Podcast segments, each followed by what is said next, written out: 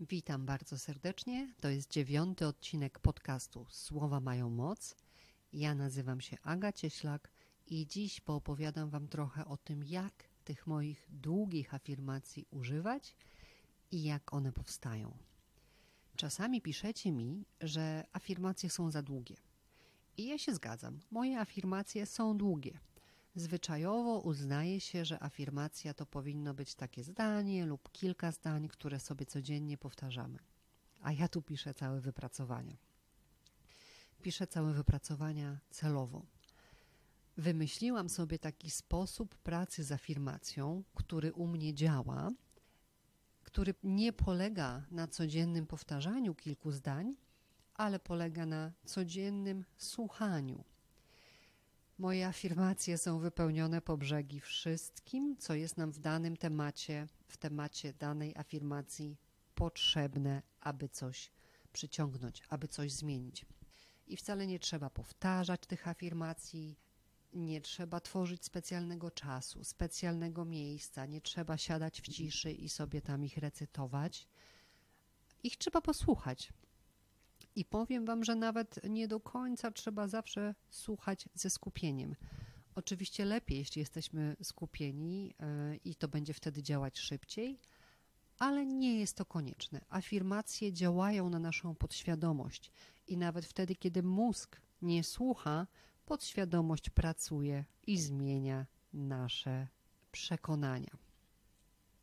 Wystarczy sobie taką afirmację włączyć rano w samochodzie, w autobusie, w drodze do pracy, do sklepu, na spacerze z psem czy zakupach spożywczych. Wtedy, kiedy robicie coś innego. Albo wtedy, kiedy towarzyszą Wam jakieś stresy, jakieś nerwy, w kolejce do lekarza, w kolejce w urzędzie. Nie trzeba robić tu specjalnego czasu na te afirmacje. Można wykorzystać czas, w którym normalnie słuchalibyśmy radia. Albo jeśli macie tak, że wracacie do domu i najpierw musi być włączony telewizor, aby coś do Was gadało, to zapraszam, włączcie sobie teraz afirmację. Też będzie coś gadało, ale dla Was koniec końców będzie to lepiej. Podświadomość słyszy, podświadomość słucha i podświadomość się dostraja do tego, czego my chcemy. Zastanawiacie się czasami, co z radia czy telewizji dociera do Waszej podświadomości i jakie to powoduje konsekwencje. Ja sobie robię czasami taki test. Włączam radio i słucham w taki krytyczny sposób, czyli naprawdę wsłuchuję się w to, co to radio do mnie mówi. Leci jedna piosenka o y, płaczu na podłodze w łazience. Leci druga piosenka o tym, jak on mnie zostawił. Leci trzecia piosenka o tym, jak jestem uzależniony i nie mogę się powstrzymać. I wiadomości, które nie sprawiają, że czuję się dobrze. I reklamy, które biorą mój czas i mówią mi, że ja czegoś potrzebuję. Albo jakichś leków, Bóg wie na co. I tak po dziesięciu minutach takiego testowania naprawdę moja próba się kończy, dlatego że jeśli robię to tak analitycznie i krytycznie, to mój mózg mówi, nie zgadzam się, to nie jest prawda, nie zgadzam się, nie potrzebuję tych leków, nie potrzebuję tej nowej rzeczy, nie potrzebuję słuchać o aktualnej sytuacji gdzieś tam. Nie robi mi to dobrze. Nie zapraszam Was tutaj do totalnej ignorancji. Warto wiedzieć, co się dzieje na świecie, absolutnie jest to ważne. Natomiast zapraszam Was trochę do takiej krytycznej świadomości, do tego, co do Was mówi. Nawet do tych piosenek. Po prostu posłuchajcie tych słów. Czy naprawdę chcemy rano słuchać o uzależnieniach i o tym, że ona płacze na podłodze w łazience, bo on odszedł? No ja nie chcę. Nie słucham radia od dawna, telewizji też unikam, bardzo, bardzo wybieram to, co do mnie mówi i Was też do tego zapraszam, aby wybierać świadomie, bo ja chcę, żeby to, co do mnie mówi, sprawiało, że ja się czuję lepiej, żebym miała lepszy nastrój, żebym miała lepszy dzień, żebym miała więcej siły w sobie, wiary w siebie, takiego powera i afirmacja mi to robi. I też wcale niekoniecznie trzeba słuchać codziennie. Na przykład mojej afirmacji na przyciąganie miłości Ja jej słuchałam kilka razy w tygodniu. Kilka razy w tygodniu w drodze do pracy, w samochodzie. Ta moja miała wtedy początkowo, myślę, że jakieś szesnaście minut, więc nawet jej codziennie nie kończyłam. A po trzech tygodniach od napisania, nagrania, miłość pojawiła się w moim życiu. Nie obiecuję, kochani, że zawsze tak będzie, że zawsze będzie tak szybko. Czasami jest tak, że afirmujemy w tym prawie przyciągania i przyciągniemy sobie coś starego, nierozwiązanego, czym mamy się zająć, ale to jest tylko po to, że my musimy załatwić stare sprawy. To znaczy musimy najpierw rozwiązać pewne procesy, załatwić stare sprawy, zrobić miejsce na to, co chcielibyśmy, aby w naszym życiu się pojawiło. A jak afirmacje powstają? Właśnie tak, właśnie mają nam załatwiać te nasze nierozwiązane sprawy. Czyli generalne afirmacje powstają bazując o zasady naszych najczęstszych możliwych blokad i przekonań w danym temacie. Blokad i przekonań, które nie pozwalają nam mieć w życiu tego, co my byśmy chcieli. Na przykład, gdy afirmujemy pieniądze, to najczęściej chodzi o nie czujemy się warci dużych pieniędzy w życiu, czyli bardzo często chodzi o naszą samoocenę, a czasami pieniądze podświadomie kojarzymy ze złem. Człowiek bogaty to wiadomo, że jakiś hochsztapler. Moje afirmacje generalne buduję właśnie w ten sposób, aby te najczęstsze przekonania zniwelować, aby podświadomość zaczęła wierzyć w to, że można być dobrym i bogatym. Jeśli na przykład afirmujemy miłość, bo jej nie mamy, to często naszą blokadą jest w ogóle brak wiary w to, że prawdziwa miłość istnieje. Na przykład zadaj sobie pytanie, ile znasz szczęśliwych związków.